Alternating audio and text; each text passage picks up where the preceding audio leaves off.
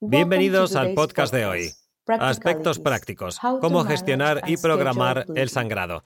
Este episodio forma parte de una serie de podcasts patrocinados por Abbott. El contenido es responsabilidad exclusiva de EMAS, la Sociedad Europea de Menopausia y Andropausia.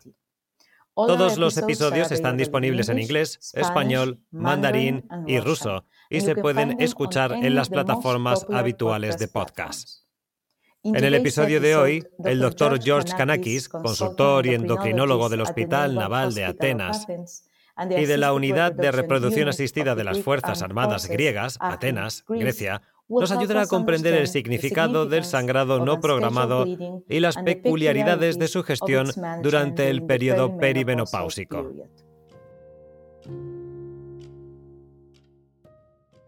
El sangrado no programado es el sangrado vaginal que se produce fuera del periodo menstrual normal o del sangrado de deprivación esperado asociado a la terapia hormonal sustitutiva cíclica.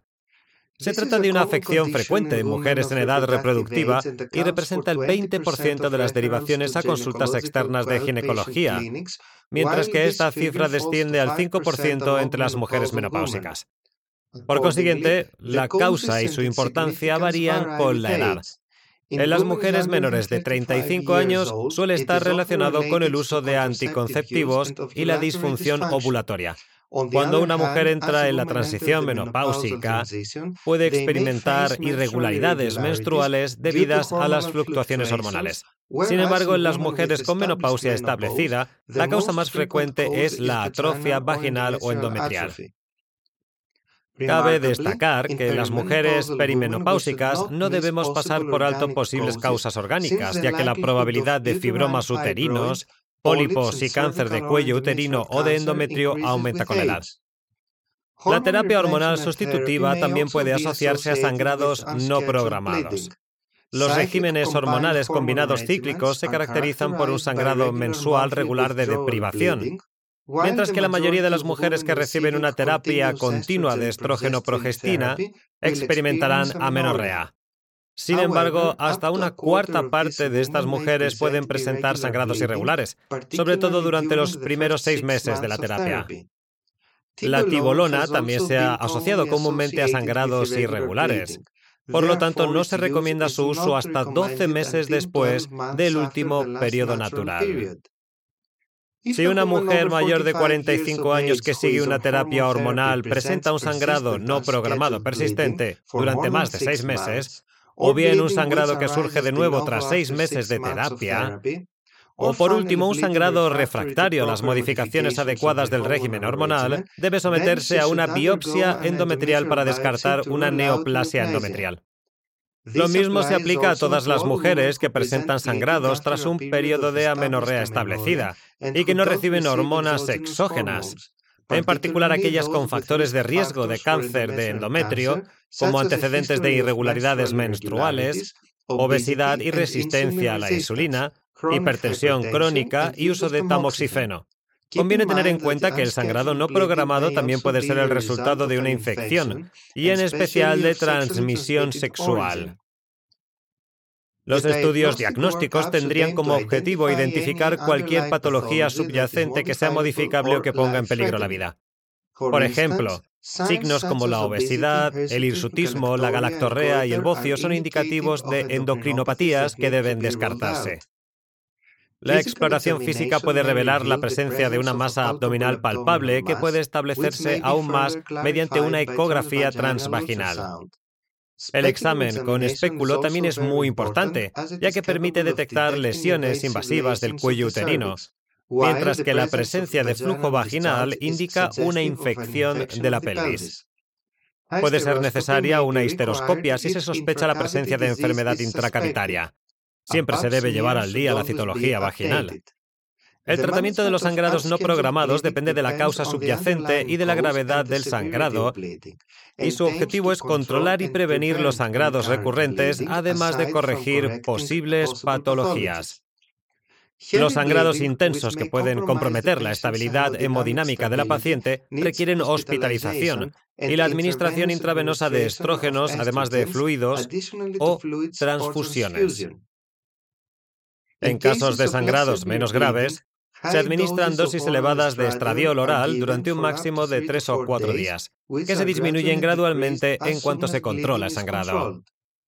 Si el uso de estrógenos está contraindicado, se recomiendan dosis elevadas de progesterona. Los regímenes anteriores pueden reforzarse con la administración de ácido tranexámico. Si el sangrado no se controla por medios médicos, se recomienda efectuar una dilatación y un legrado. Además, debe comprobarse si la paciente padece anemia ferropénica y recibir el tratamiento necesario. En las mujeres perimenopáusicas con reproducción irregular, una vez excluidas las causas orgánicas, está indicado proceder con manipulaciones hormonales.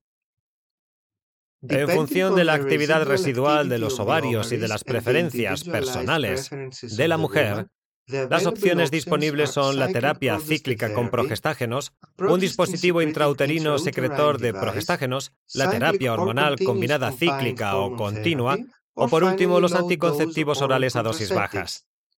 Los antiinflamatorios no esteroideos también pueden ayudar a reducir la duración del sangrado y los calambres.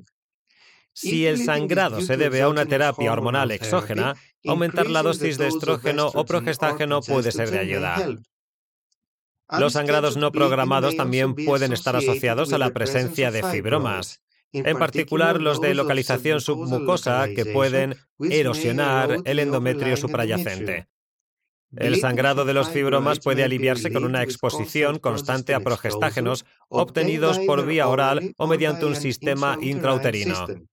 Si este enfoque no tiene éxito, se utilizarán agonistas o antagonistas de la GNRH para inducir la privación de estrógenos. Los tumores más grandes que no respondan al tratamiento médico pueden necesitar procedimientos más invasivos como la embolización, la resección quirúrgica o en mujeres que no desean un embarazo futuro, la histerectomía. En cuanto a los pólipos endometriales, suelen producir ligeras hemorragias intermenstruales y en su gran mayoría resultan benignos. Sin embargo, su potencial maligno aumenta con la edad, por lo que en el caso de las mujeres menopáusicas es prudente extirparlos en cuanto se produzca el diagnóstico. En general, las mujeres con indicios de neoplasia maligna deben ser remitidas a especialistas en oncología para proceder a una evaluación más exhaustiva. En conclusión, las hemorragias no programadas son un síntoma molesto para las mujeres que puede suscitar preocupación por una neoplasia maligna o ser el motivo para interrumpir terapias hormonales por lo demás beneficiosas. De este modo, es importante obtener una consulta adecuada de un profesional sanitario para determinar la estrategia de tratamiento pertinente en función de las causas subyacentes y las preferencias individuales.